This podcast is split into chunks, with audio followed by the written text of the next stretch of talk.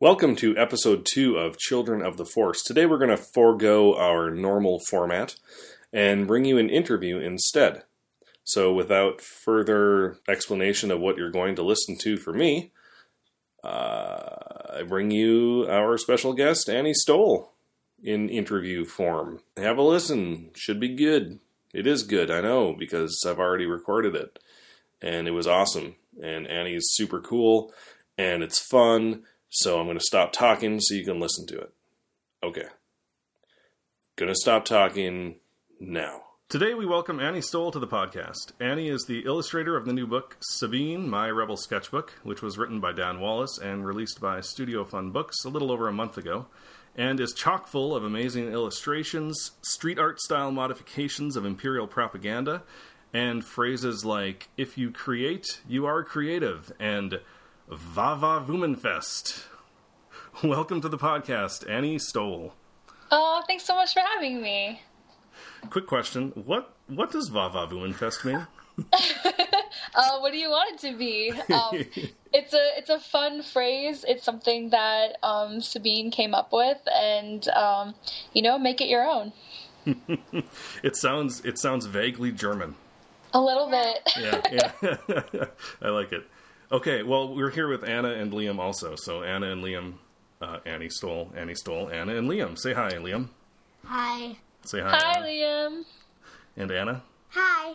Hi, Anna. So first off, we just wanted to say how much we enjoyed reading the book and looking at all of the fantastic art. Uh, it was really amazing, and it was quite the experience, I have to say. Yeah. Oh my gosh! Well, thank you so much. I'm so glad you liked it. Yeah, it was. I'm so glad that you you made it or helped make it. yeah, say. no, it's. I'm amazed and so grateful to have been a part of this. So. awesome.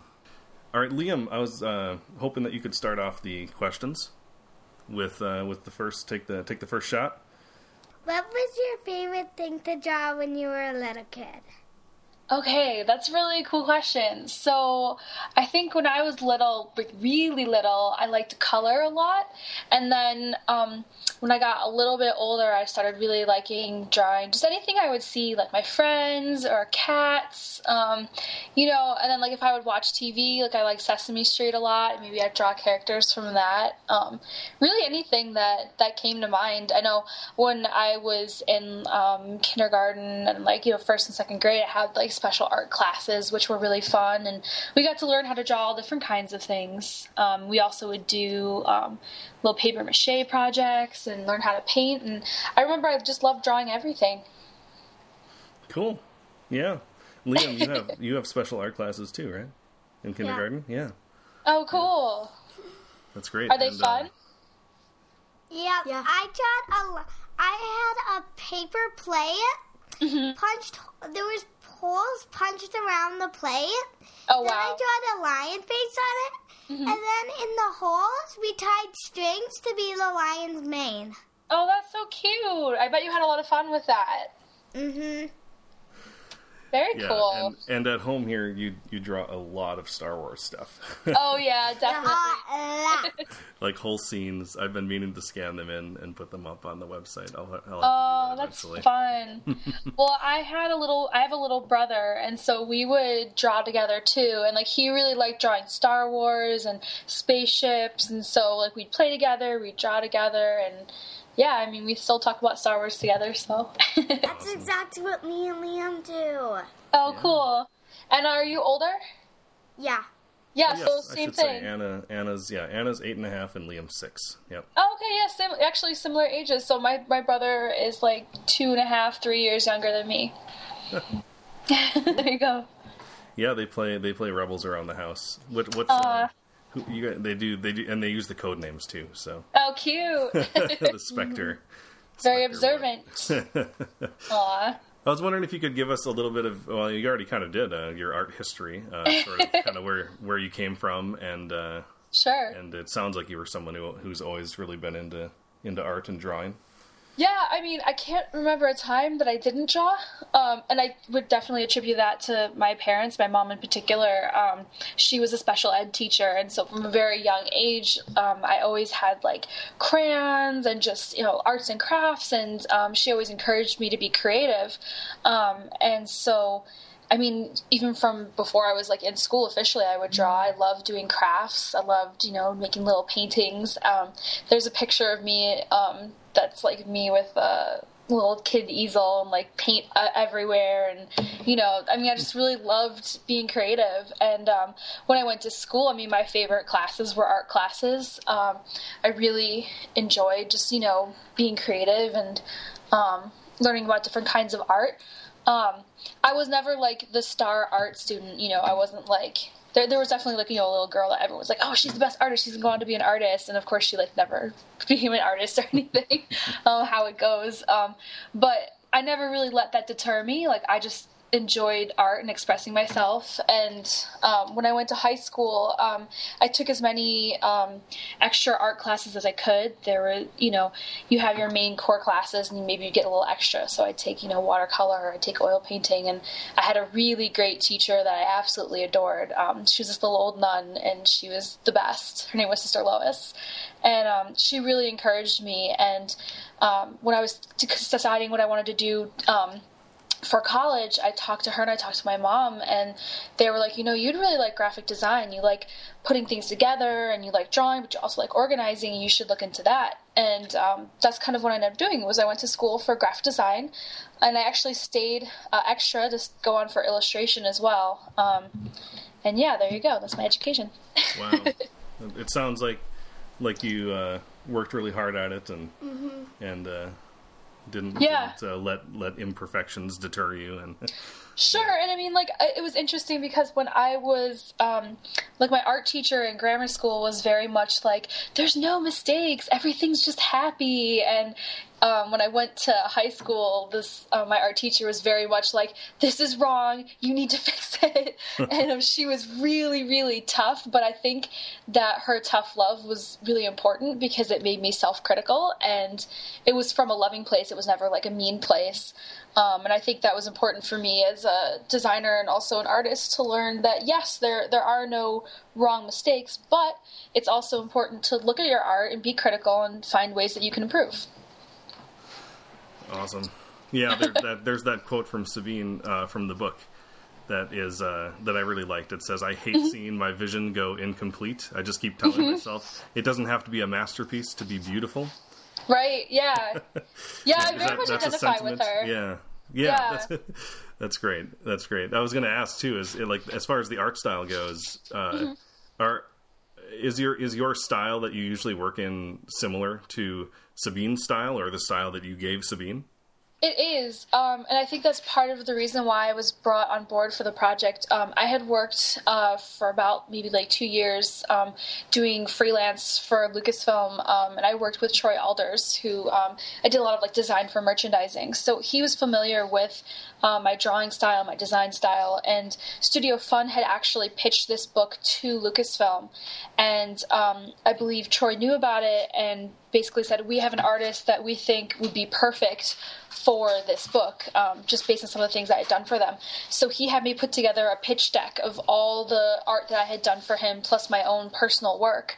Um, and then he took that to Studio Fun, and um, I guess, however, whatever magic decision happened, they decided to go with me for it. So um, that was really cool and really great.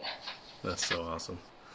Uh, so, as far as types of art goes, in, go in the book, um, there's there's quite a bit of what I would call, I guess, uh, well, not you know, there's there's quite a bit of um, graffiti, or I'm not sure. I was, I was, kind of wondering like how to talk about it, and I was wondering if you could tell us uh, if there's like a difference or what you feel is like uh, as far as like graffiti or street art or tagging or like uh, right. what do those words mean to you, and, and how how do you talk about uh, that? I yeah, guess? well, I mean, so here's the thing, kids. You should never go out into the world and draw on a building. You might go to New York City and you'll see graffiti all over the place, and it's really cool and beautiful, but it's also against the law. I um, know. but there's lots of people who are street artists who enjoy that style of art, but find ways to do it legally. For instance, um, you know, a building may come to them and say, "Hey, we have a spot for a mural. We would like a street artist mural here." So to me, someone who is more of a street artist is someone, and this is just my personal opinion, but it's like someone who, um, you know, is within the law that loves the style of art, loves the style of expression, but finds, um, you know okay uses of expressing themselves you know like you know putting a mural where people have asked to do it or you know what i mean like that kind of a thing. Um, someone who might consider themselves more of a tagger or a graffiti artist is someone that's maybe a little outside the law. Um, tagging is usually um, your initials or your call phrase or your your secret name that you um, mark on a building to kind of possess it. And I mean, in real life, that's not a good idea. But in the world of Star Wars and with Sabine, um, she's in this world where there's this evil empire that's kind of you know oppressing everyone and so her way of expressing herself slash reminding people to give them hope is to tag with the rebel insignia saying the rebels are here we're not going anywhere um, we're not going to take this tyranny so um, you know, we don't live under an oppressive empire, but um, Sabine does, and that's sort of like part of her way of expressing herself and um, giving other people hope. Yeah, that's great. And and just so you know, I've already given my kids permission to to to tag and and uh, illegally do graffiti as long as they live under an oppressive empire. Right. you have? Sure, it's okay to do. It's a valid way of expressing yourself as long as you're, you Right. know, it's a political statement that As you feel like that's reason. if that's Right. the only way to get the word out about something, you know. But yeah. Exactly. exactly. I, I we don't live in that type of uh, government. We live in Right. a democracy. It's true. Well, I mean, as long as you you would ask for permission before you know doing something like that, I think you'd be fine. You know. Yeah. But yeah, I mean, as far as like creating this kind of art, um, there really isn't any way to fake it. Like to me personally, um, you can't really Photoshop a good stencil. So when I was doing like the stencils and doing drawings, I would actually make them for real and go out and spray paint. Um, I would actually spray paint on like illustration board or um, you know my own sort of uh, boards that that I would come in and scan back into my computer um, which was great because I live in this building with a lot of little old ladies, and I was outside in the courtyard, you know, spray painting, and suddenly everyone had to go out and walk their dog and see what was going on. If there was like, you know, a hoodlum like spray painting around, but you know, I really wasn't. I was, you know, following the rules and stuff. But you know, it was quite it was quite the talk for a day. That's cool. That's yeah. I love that. Just the idea that you actually went outside and and did it Yeah. yourself, and uh, it kind of makes me want to try that out this summer, guys. What do you think? She what? she she went outside and she was spraying on on a board, not on a building, but on Yeah. a board to do the actual Well, graffiti. And how I make stencils, um, usually if you're like a, a street artist or, or whatnot, um, you know, there's all different ways you can make stencils, super portable, super light, super like, you know, um, all that kind of stuff. But for my purposes, I actually take acetate, which is like a thin, clear sheet of paper, and um, whatever I'm going to draw, I draw on a regular piece of paper, and then I put the um, acetate over top of it, and I cut out the pattern with an X-Acto knife or scissors, um, and then I have this this clear piece of very kind of resilient paper, and so I can reuse that stencil. Um, Yeah. and so for me, um, many of the stencils I actually did on either illustration board, Bristol board, or watercolor paper. Um, I felt that like the sort of rough watercolor paper um, definitely absorbed the ink kind of interestingly. Um, and if you want a really precision edge, I would actually temporarily uh, use a little bit of a like a crappy glue stick and glue that down. But parts that I wanted to fade, I wouldn't put any glue at all, and I'd let the um, force of the spray can actually bleed a little outwards, and that's how if you get buildup, if you quick um, take your piece of paper and put it vertically, you can get some of those nice little drips. So there you go. Great, thank you. Yeah, Thank and you you. know what? If you the don't, if you don't want to use spray paint, you can always use sponge paint. Um, use a little sponge brush you can get from like Michaels or Joann's. Mm. That gives you a really nice texture without having to inhale any kind of fumes. Oh yeah, I'm sure. Yeah, we would we would wear masks if we did the spray paint. Of course, yeah. Yeah. there was one time I made a big spaceship out of a refrigerator box for my Oh, cousin, fun. and uh, yeah, I definitely had to wear a mask when I was spray painting. oh, that's awesome. You did? oh, I did. You don't remember? Remember the spaceship? What spaceship? Never mind. when we made the we made a movie, uh, oh, and Noah, my cousin was the star, and he went into outer space. Oh, so we made yeah. a big. Yeah, now you remember, Liam. That sounds fun. uh, it was fun. Yeah, it was. It was pretty fun. I still have I love, to finish editing that. oh, that's so cool. I love those. Um, we used to get them all the time when I was a little kid. The because we lived in a student area, so there's constantly people getting new washers and dryers. So there was Mm. like no shortage of awesome like refrigerator and like washing machine cardboard boxes, and we'd like Mm-hmm. you know we'd make Echo Base and we'd make like a whole. we'd have like three or four of them in our little backyard. It was great. That's great.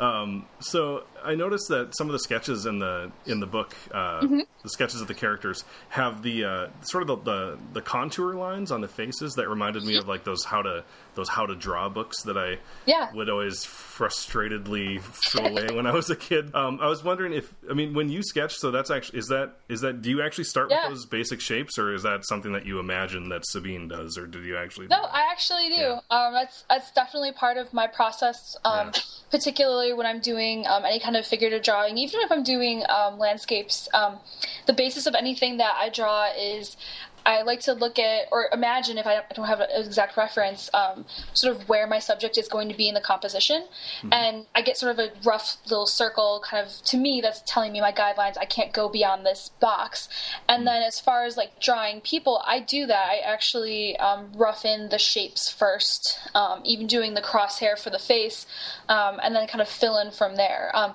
to me, I think when you're drawing a figure um, as loose and as gesture like as you can get, the better. Because when you start to be super stiff, you're you kind of feel ex- like oh, if I make a mistake, I can't I have to start all over again. But if you're keeping yourself loose, if you're kind of blocking in the shapes bit by bit, if your one shape's a little off, erase it, you know, move it around a little bit. Uh, I feel like it's very helpful for me at least.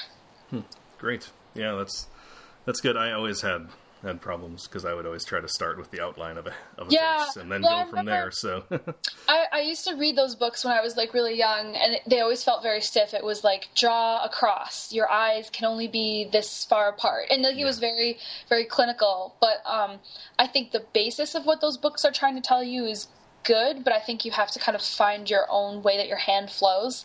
sure. Um, because if you if you box yourself into a corner, you get really frustrated quickly, and then you know it's not fun.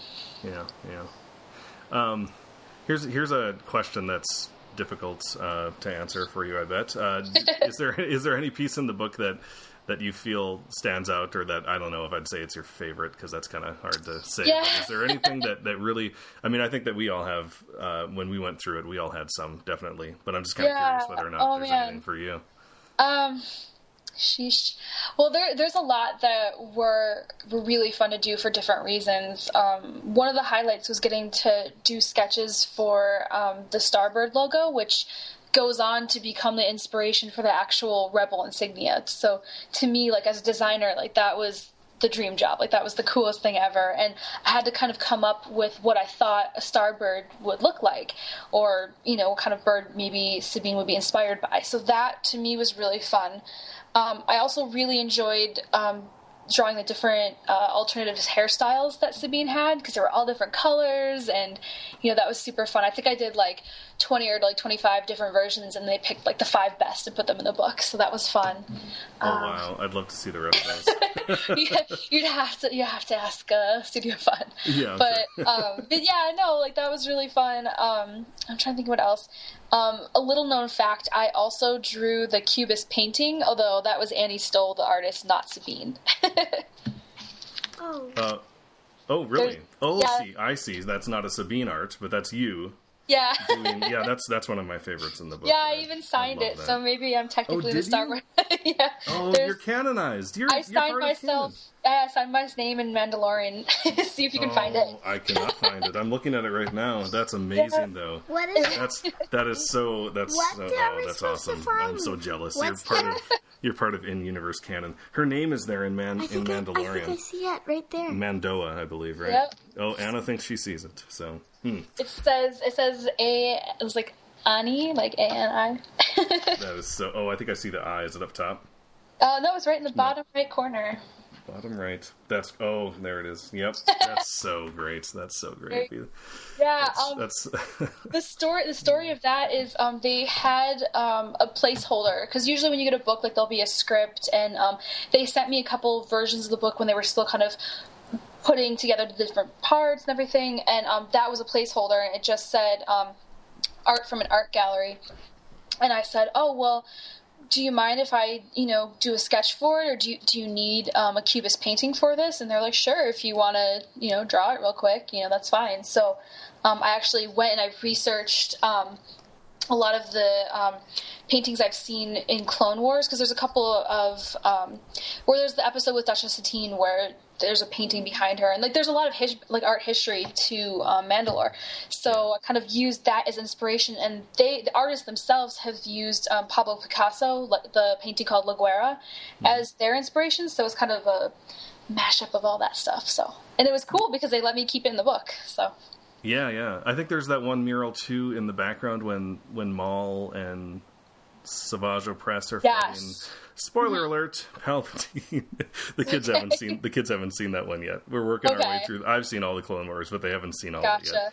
You'll they're looking. They're looking at each other now, like what? No, no. Anyway, there. there's that. I think is the the mural in the background there is is based yeah. on a Picasso. Also, is that mm-hmm. uh, Guernica or am I pronouncing? Yeah. Yeah. Yeah. No, that's it. Mm-hmm. Yeah. Okay. So that that reminded me of that as well. That's so that's so great. Yeah. I love that piece. So you'll get there. You'll so, get there. Why would a bad guy be fighting oh. another bad guy? Well, oh, you'll brothers. See. You'll see. They're brothers. Oh no, Maul and Opress aren't fighting. Oh. They're fighting against. Yeah, it's a pretty. They team up. You'll see. You'll see. You'll see it. You'll see it. so uh, Liam, one of Liam's favorite was also the starbird. Uh, oh, cool! Yeah. The, and, and not not the logo, but I think it's the and it's the one that appears on one of the blank pages, which I think it also appears in the book maybe once or twice. Yeah, uh, where where the birds actually flying, and you can totally see that that crescent shape that the wings make, and the head's in the middle, and right. Yeah, yeah. Was, the starbird. Yeah, he thinks it's beautiful. Oh, thanks. Well, I mean, to me, I feel like the starbird inspires to me because it's sort of a, a a good symbol of like freedom and kind of beauty. And to me, in our own world, I feel like a phoenix is a good representation of that. Like there is no yeah. actual phoenix in our world, but it's sort of this mythical. Um, you know, bird that we've made up in our in our legends and fairy tales, and I feel like, you know, whether or not this starbird is a real bird doesn't matter. But the idea is that there's this beautiful sort of analogy where it arises from the ashes, and um, that's very poignant for the rebels because you know they're fighting this really evil empire and they don't know if they're going to win. I mean, we know they will because they're good guys, but um, they need a symbol that gives them hope, and you know, birds give us hope. You know, they have flight and they're beautiful, and yeah. yeah. Anna, you had something to say yeah, about Phoenix? there's um, not about the Phoenix, oh. but Mm-hmm. There's like a peace bird that represents yes. peace in my school. I mm-hmm. know what it is. It's a dove. Yeah, yep. a dove. A dove, a definitely. turtle dove. A turtle and dove? Oh, maybe. It's true, and I definitely thought about doves as well because when you watch a dove in flight, their wings make a very beautiful sort of pattern um, to their, their flight, and their wings are very just beautiful and light, and that's definitely hopeful. It uplifts people. Awesome. Uh, I think Liam, what was your other favorite? What was your other favorite piece? Do you remember? The, the studio. Uh, yeah. Um, Sabine's um, um, Sabine's um room in the um ghost. Oh yeah. um, yeah, those are super fun. Like she has all kinds of like little just doodles that she likes to do, and um, I think it's nice that Hera lets her express herself by drawing on the go. She doesn't have to do that, but um, it's very sweet of her. I saw Embo on the wall. I actually oh, yeah. have a question about that. Maybe sure. I could just do it now. Yeah, Anna can ask a um, question about that. Yeah. Do you know why Sabine painted Embo and Cad Bane on the wall? I think personally that and this is my opinion, um, it may come out in the show, at which point I can't really comment on.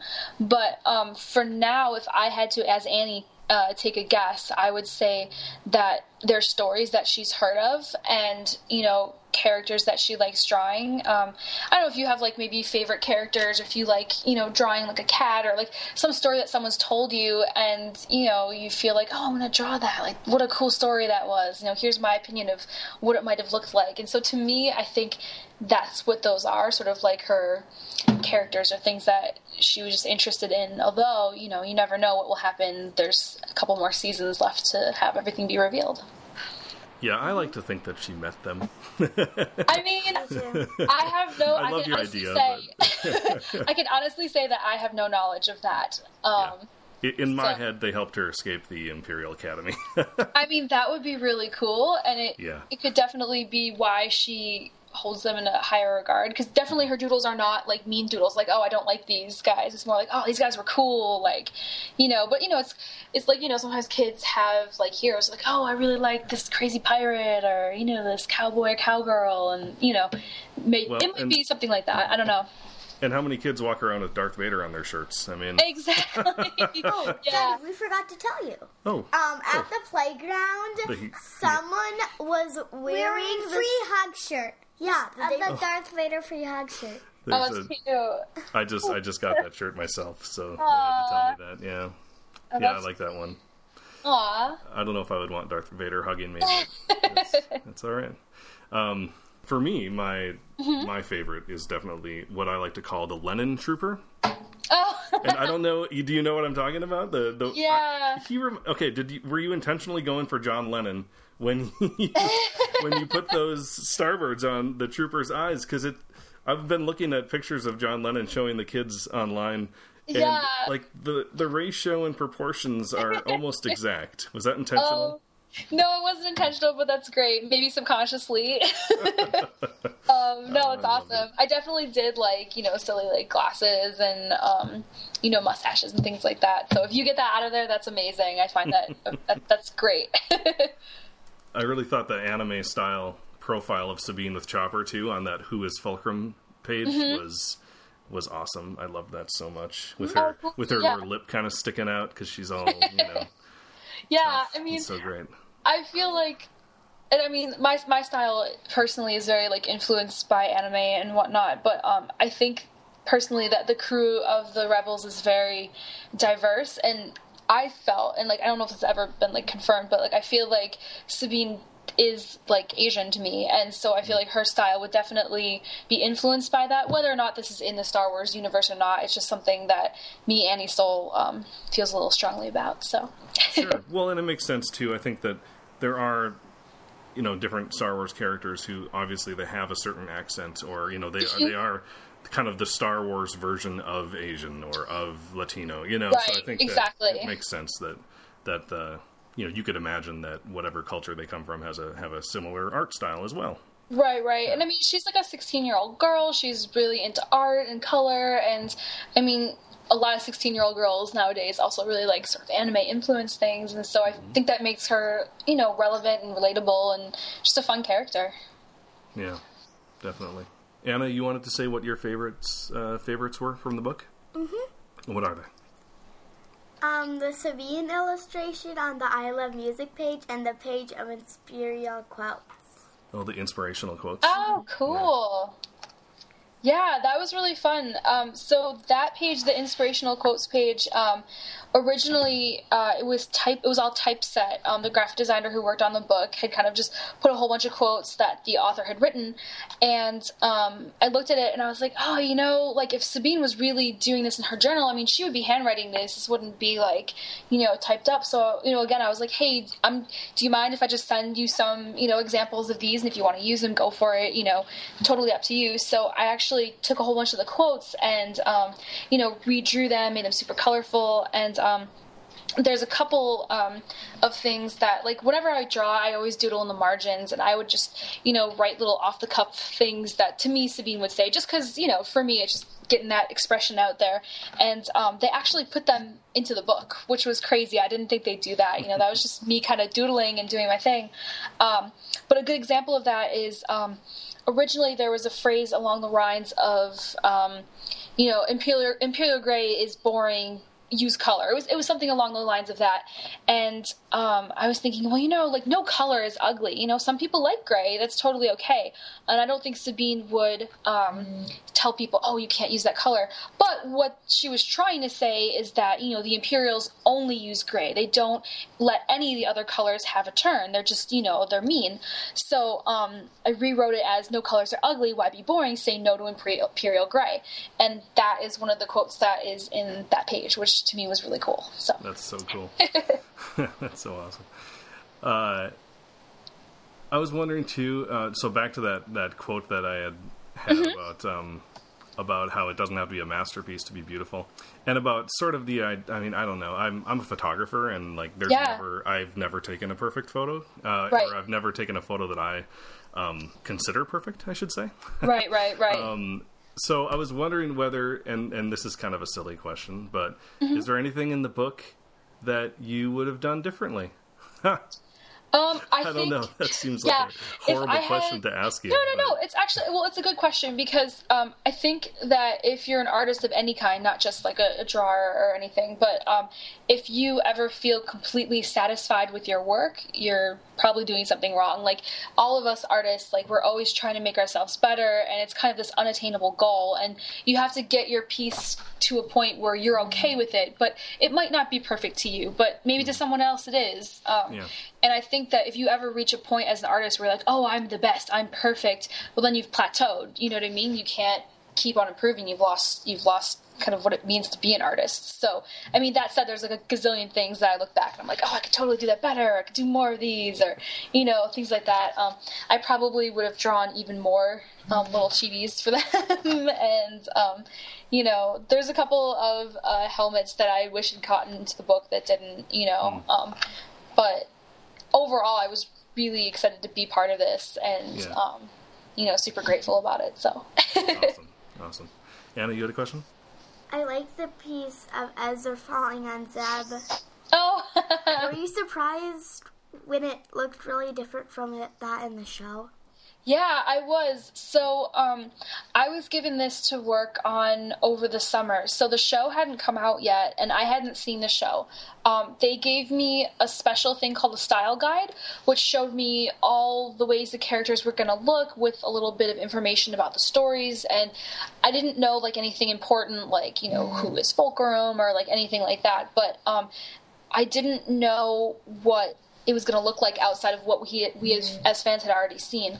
So um, I got this note that was like, please draw Ezra falling off of a bed on top of Zeb because Chopper pulled out the screws. And I was like, oh gosh, like what's happening in this episode? like, you know, like how do I draw this? So I submitted a couple of ideas and um, they chose the one that they thought was closest to what they wanted. Um, I had to do a sketch of it and the colored version of it. And then when I saw the show, I was like, "Oh my gosh, they went for like super cute! Like they could have told me, I would have done that." But yeah, I was gonna say that seems like something you totally could have done. yeah, yeah, it was completely different, and um, it well the in the in canon version would just be if this is her sketchbook.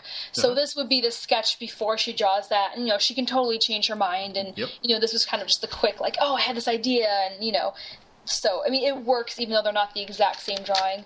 Um, that said, um, I mean, Sabine kind of just does her thing, so like yeah, yeah. you can't be, you know, too too too caught up with it. Although you know, I thought it was really fun. And then from like a a logistical standpoint, for all I know, maybe that part of the show wasn't ready yet when I was working on this. You know what I mean?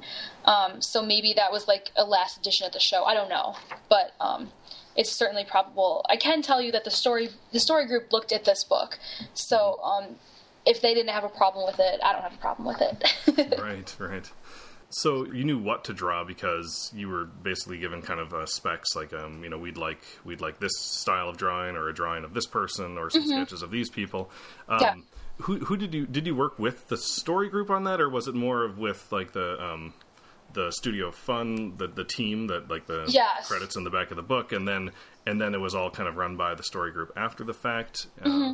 yeah i um, pretty much solely worked with Andrew, who was the art director on the book, um, and then his job was to work with um, Dan and work then with the story group, um, and they did the back and forth. And if there was any adjustments, Andrew would tell me, you know, can we, you know, change this? Can you add this, etc., um, etc. Et so um, I didn't personally work with the story group, although I am aware of um, through my talks with Andrew that you know they did check it out and um, that Dan himself also would you know make the changes that he needed to make and um, yeah so but they're they're really cool because um, there were certain things that they kept in and um, you know were great about. So um, it's kind of you know as a fan you're like oh who is the story group? You know these like these dudes and a chick in this room like you know figuring out the whole universe. But um, as far as like you know, working with them professionally by proxy, I mean, they're great and they're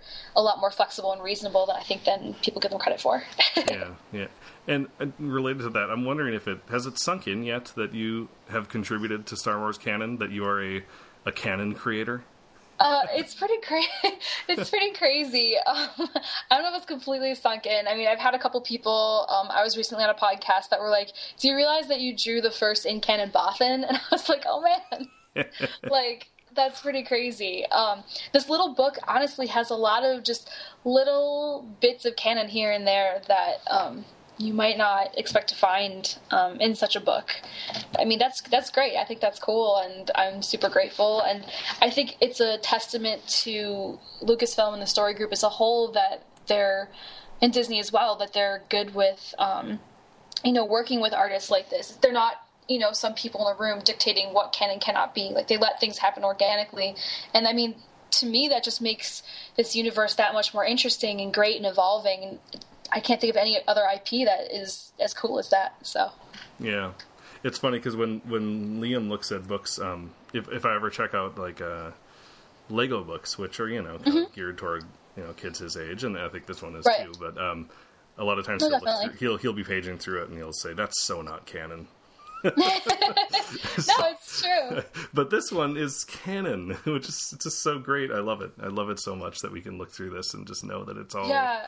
it's all in there. Um, yeah, and I mean, I think that it's great that they're taking the care, you know, even in a book that is specifically aimed at, you know, um, children like ages five to eight ish, or you know what I mean, like that they still take the care with that because I mean, there's lots of other companies that just say, oh, do a kids version, we're not going to really care about it, but you know, like kids are our future and they deserve to have awesome books. So um, yeah. to me, it's great that that even in something that's you know not necessarily adult oriented, they take the time and the care to make it great for everyone. And you can sit down with your kids and you can read this, and you as an adult can get stuff out of this book. Definitely. Um, the uh, the female iconography of Star Wars has oftentimes been sort of unfortunate, or at least it's conformed to traditional gender roles. And uh, you know, like so much is always made of, and I love them, but um, of like Padme's many outfits. And, yep. and granted, they're beautiful, but mm-hmm. and uh, and of course, of course, Leia's oppressive slave bikini. Yeah. Uh, how does it how does it feel to have a part in creating and expanding on a new and different and positive way of looking at female main characters in Star Wars canon?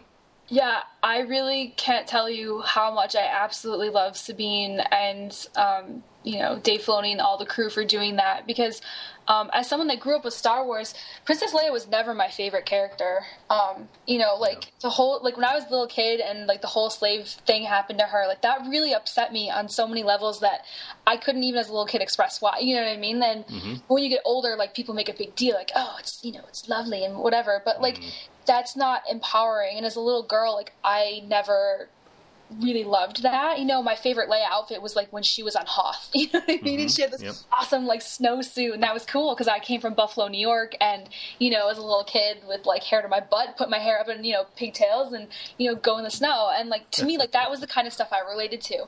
Um, and you know, historically, like it's always been a lot of like boys stuff and it's really great in rebels because there's this great balance between you know girls and boys and it's not so much about the genders and like you can just have fun with it. And sabine as a character um, hera as well are just such strong female characters and they don't have to dress sexy they don't have to you know be impressive they can just be themselves and you know their costumes and their attitudes are just so progressive and amazing that like they're like my favorite star wars characters they really are are. Um, you know, and I just absolutely love how um, how much that they have a say as well. You know, there's no like, you know, us versus them or girls versus boys. It's like, you know, everyone Rebels is is friends, is sort of like a family, and yeah, they have their squabbles, but sort of at the end of the day, they know they're together as a team. And to me, that's great because historically, a lot of the relationships in Star Wars have been, you know, less than perfect, and it's fun to watch. But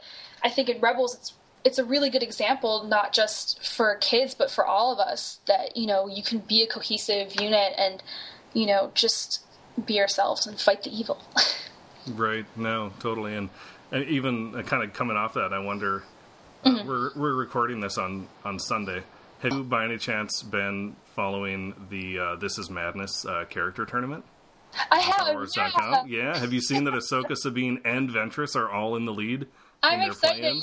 I want to see some Hera in there, but yeah. I know it's it's pretty exciting. It's an exciting I'm on time. Team Sabine. yes, yes. Well, I think I think what's great about Sabine specifically too is that um, okay, like usually you have a teenage girl character, and either you know like she has so much drama, or she just wants a boyfriend or whatever. But like you got Sabine, who's clearly had this crazy history, and you know she's in this fight and it's not about her personal drama it's not about you know whatever it's about her as a fully developed character that loves art um, and that is you know in the situation with these crewmates that are becoming her family and i think that's just so fascinating such a great dynamic mm-hmm. and how, there aren't a lot of female characters that age out there like that you know?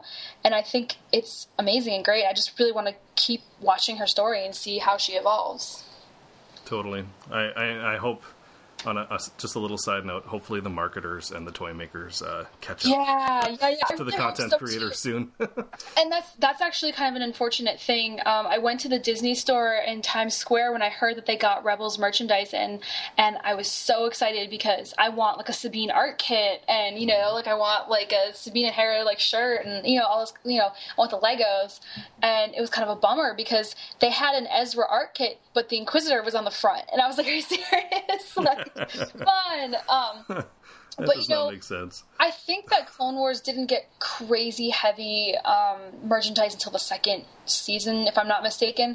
Hmm. So I'm really hopeful to see what will happen this year. Um, I really, really do hope that um, they do more merchandise that is aimed at little girls. Like, you know, like her universe is great, but the majority of it is like, you know, older girls like T-shirt and merchandising. But um, yeah it would be great if there were, you know, like dolls that girls could play with that are Sabine and Hera. Um, you know, I used to play with my little brother, and we'd play with Star Wars figures and my, you know, little ponies and She-Ras and stuff like that. You know what I mean? Like, so we would we would mix. It was never like, okay, we can only play with Star Wars figures, we can only play with Transformers, we can only play with Legos. Like, you know, kind of mixed together. Um, so yeah, yeah. I think you know, I think you, do you do that too, Liam? Do sometimes your Star Wars characters play with your uh, your superhero characters? Yeah. Yeah. yeah, I mean, like I remember, I remember like Batman and Catwoman would definitely fight the Wampa, like you know, like it's you know it's kind of a mixed thing. So um, I would really hope that you know there's more to Disney little girls merchandising than just um, you know Frozen and and whatnot. Um, right. Because not all little girls want a blue sparkly shirt. Some little girls want to be a Jedi. Some little girls want to paint, you know, and you know, vice versa with little boys too. Like you know, some little boys want to play with all the characters in their favorite um, show, not just you know just one boy. Oh, totally. Yeah, I'm. So. we're getting, we're getting. I've, I've every time I'm at Target, I look for Sabine and Hera, and I'm just gonna have to buy them when I see them because yeah, yeah. they're so rare. and I see. think I think the way to address that issue too is just for the fans to be vocal. Like, yeah, because from my own experience, um, you know, just working with Lucasfilm and stuff, they do listen to fans. So if the fans got together and really said, "Hey, listen, we want this. Like, this is something really important to us," they're going to take notice. But if no one does anything, if no one says anything, then they're going to think everything's fine.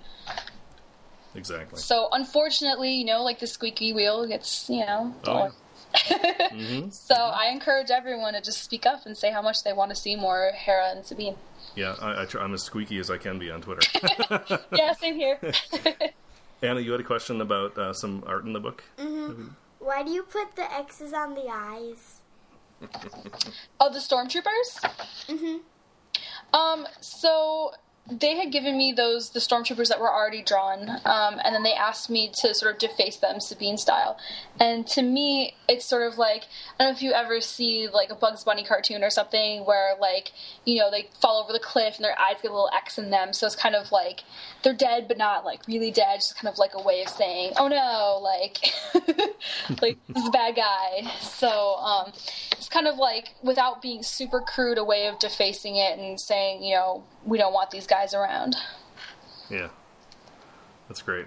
Cool. Well, I was I was wondering if there's anything, uh, any other projects that you might be working on that you could tell us about, uh, maybe uh, Star Wars or, or otherwise. Um, I worked on something over the summer, but I can't talk about it. Um, and then we'll see what happens on the horizon for this year. it's like really vague and cryptic. I'm sorry. no, that's okay. When when I read the very very last page of the uh, of the sketchbook, when it says uh, when I reach this point, I'll know it's time for me to start another sketchbook. Liam's first reply was, "Is there going to be another one?" oh, I would love that. Um, I haven't been approached with anything, but I mean, if they did, um, they've got my number. yep, yep. I would love to. And you know, it's curious because um, Sabine mentions that I think this is her seventh sketchbook. So where's one through six? exactly. I see Um, some but prequels yeah. there. Yeah.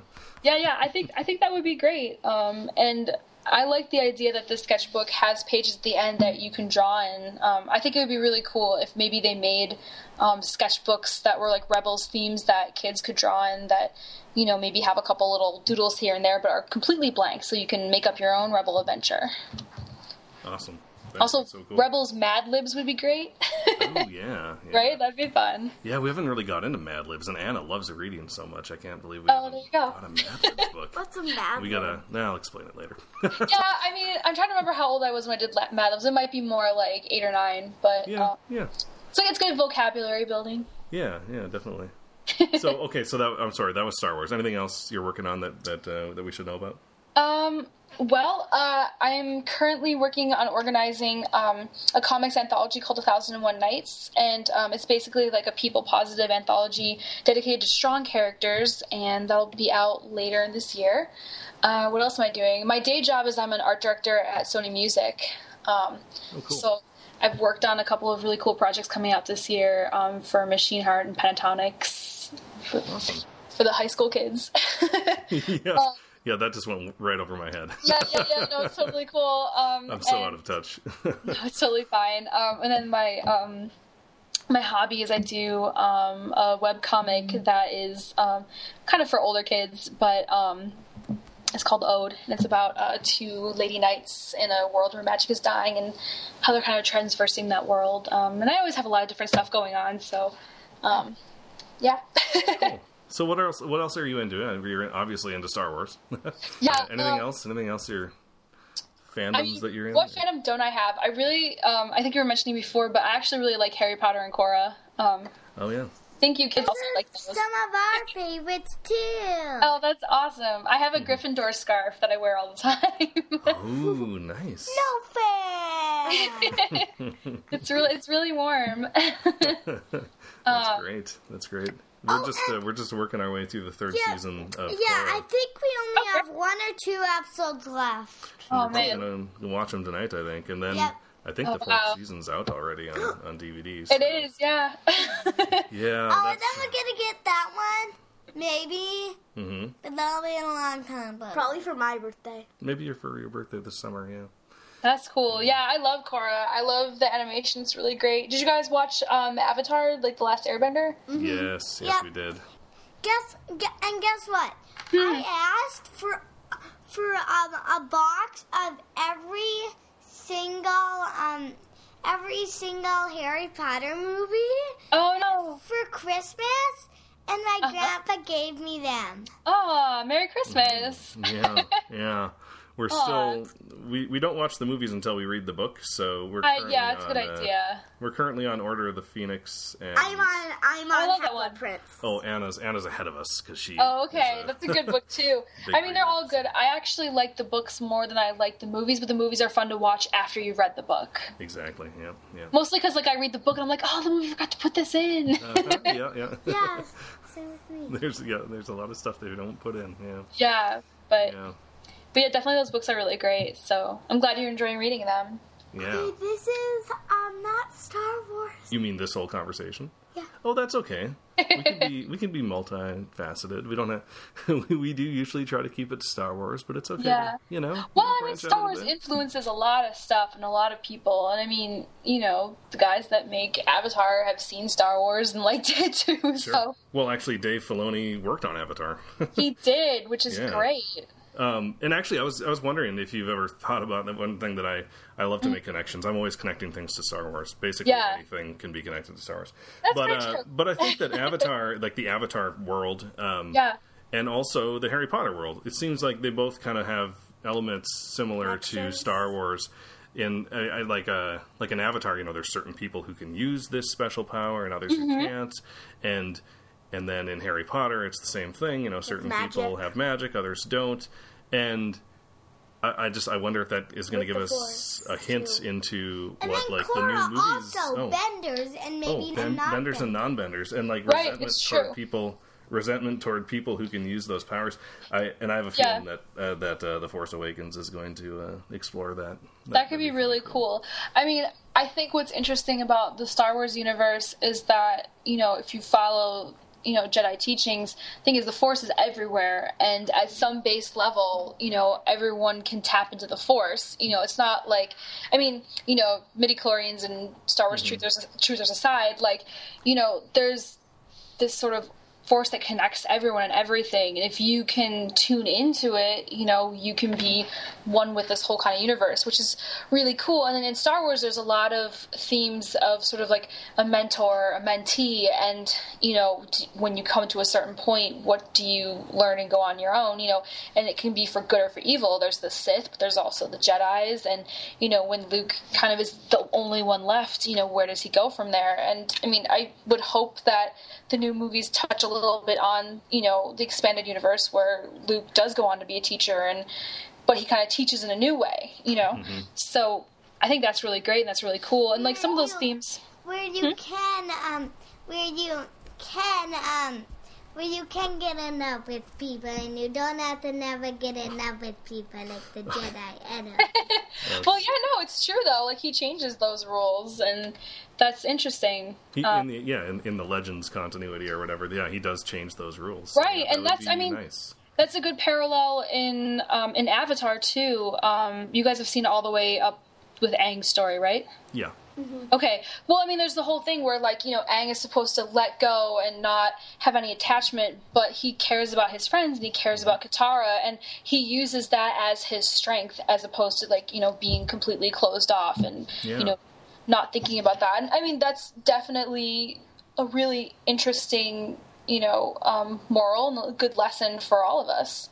Well, and there's a there's a huge parallel there where he's all of his mentors are telling him Mm-hmm. to, that he has to kill the Fire Lord, and that's Right. the same thing with Luke. I mean, Obi Wan. Who, Wan by and the way, is voiced by Mark Hamill. Is he? Oh, I didn't know that. and yeah, then- the Fire, Oh, Fire that's Lord's great. Mark Hamill. and, and so then and then Luke gets the same advice from Yoda and Obi Wan, right? Yeah, you have but to kill Vader. So but then, what does he do? He doesn't. Luke doesn't want to, and Right. and then Vader, uh, Vader at the very last moment turns to the nice side, and Zuko turns to the nice side, like in the middle. Oh, Zuko Spoiler does. alert! If you watch out. No, but it's true. It's true. Yeah. Uh, Which is cool because like you have these these heroes and these heroines that still want to see good in people because it's true people aren't inherently 100% bad like they people do bad things but you know there's always good in them and if you can get people to remember the good you can get them to stop being bad right. Awesome. So- Yeah. there you And, go uh, we just got super philosophical no, that's great. Uh, this is this is uh, half of the conversations I have with my kids. So, and, and you know, it's good, and it's good because Star Wars and you know Avatar and things like that are good teaching points that you can you know you can enjoy as a teenager or an older person. But it's also good to bring up these conversations that you want to have with your kids. Mm-hmm. Totally. Le- So uh, I was reading the uh, the interview uh, that TheForce.net did with you, and, Mm-hmm. and there was that link at the beginning of the interview that uh, that, that showed uh, there was a link to you cosplaying as as Hera, which was Yeah. awesome. And I showed that to Liam, and he had a question that he wanted Sure. to ask about that. Liam? How did you make the head tails? Um, so there's a wonderful lady named Pam who actually makes um, the lekku herself. So I commissioned her to make me a pair, and then um, she sent them to me, and then I painted them myself. They're really cool. They're they're a special mold that she makes, um, and they're made out of like this sort of like silicone type um, material. And then the bottom are stuffed with like beanies, like from your little bean bags. And then as it progresses up the lekku, um, she finishes it off with this sort of puffy foam. So when you move around, they move around very naturally, and you can like press them, and they feel kind of real. oh, that's so cool. yeah, they're great. They've got like little grooves and imperfections in them, which is perfect because it looks like real skin. That's awesome. Yeah, it was really fun, and they're lightweight. They weren't they weren't super heavy and didn't hurt my head at all. Wow. We might have to look into that. Um, Are- I think she might make smaller size. There, I Hera Yeah. for Halloween, awesome. Hera for Halloween. Wow. That yeah, awesome. I think there's like two big girls that make um, lekku. There's Pam who makes ones that are a little bit more like the ones from the movie, and then there's um, Twi'lek Paradise that makes ones that are a little bit more how actually hairs really look, which is a little more like puffed out and stuff. It's kind of like what style did you want? I wanted ones that looked a little more like realistic as opposed to ones that kind of puffed out. That's just my personal preference, but um, both makers are really reputable and really awesome. So. Cool. Well, thank you so much. I was wondering if you could let us know if there's anywhere people can uh, follow your work or thoughts online. Sure. Um, my Twitter is at N I I S T is in tree O L L. So you can follow my Twitter, and you know from there you can pretty much find all my other links. Um, my website's anniestoll.com, and yeah, there you go. Okay, so finally, any advice uh, for kids who want to pursue a career in art? Um, I think the most important thing to do is to always draw, like draw every day. Um, draw anything that you see and that you love, and challenge yourself. And um, don't ever let anyone tell you that drawing or what you love is just a hobby. Um, let it let it flow. Like let your your interests influence the kind of art that you enjoy, because there's all different kinds of careers in art. Um, depending on what you want to do. So, um, very often when you're younger, a lot of people tell you, oh, well, you know, you're not creative. But that's not true. You are. And you just have to have confidence in yourself and keep practicing. And, you know, you'll find your way. Um, you know, take as many art classes as you can when you're little and when you're older. And, you know, ask lots of questions. The worst thing anyone is ever going to say to you is no. So, and, you know, if they do, you'll find someone else to answer your question. Awesome. Anna, did you have something? Um, yeah, I know the kind of art like that I like. I like crafts a lot. I Oh, don't great. really like drawing. I really like crafts. Sure. I started my calendar, but I didn't finish it. Now I have a new calendar. well, that's cool. Yeah, no, crafting is great. There's all kinds of things you can make, and you'd be surprised. Like lots of people that I've known used to craft when they were little, and then they got older and they actually started their own business where they like make their own special crafts or their own kinds of um, like items based on what they used to craft. So, I mean, if it's something that you like, you can definitely find a way to do it. Awesome. Well, thank you so much, Annie, for coming on the show, and, and thank you for expanding the language of Star Wars with your art. Oh, thank you guys so much for having me. So there we have it. Thanks again, Annie Stoll, for coming on to Children of the Force. Thank you for being so generous with your time. Uh, the kids and I loved having you on. It was a blast, and we would love to have you on again when, when the next thing comes out. Um, if anyone would like to follow Children of the Force, you can do so on Twitter at Force Children. We are Children of the Force on Facebook. You can email us at forcechildren at gmail.com. And you can go to our website, which is childrenoftheforce.com. There's still not a ton there, but I'm trying to find time to blog. This podcast is fortunately taking up most of my time. I was going to say unfortunate, but it is not unfortunate. Uh, we love doing this podcast. The kids are really loving it. They're not here right now, otherwise, I'm sure you'd hear them. Uh, but yeah, we're just loving it, and we hope that you like it too. Let us know if you do like it. Uh, give us a review on Stitcher or on iTunes, or just send us an email or comment on our Facebook. Any way you could let us know that you're listening. Um, let us know if there's anything you'd like us to do that we're not doing. Um, yeah, just anything, really. You know, we're open to. If you want to be on the show, let us know. If you'd like to be a, a guest, you don't have to be someone who's even been doing anything in Star Wars. Maybe you're just a fan and you want to be a guest. You want to talk with the kids. That's fine. We're open. We're a pretty casual podcast, if you can't tell already. So, Anyway, I'm going to sign off with the standard May the Force be with you, and uh, have a good rest of your day. And we will see you next time. Or we'll hear you, or you will hear us. You'll hear us next time. Yeah, let's go with that. All right. Goodbye.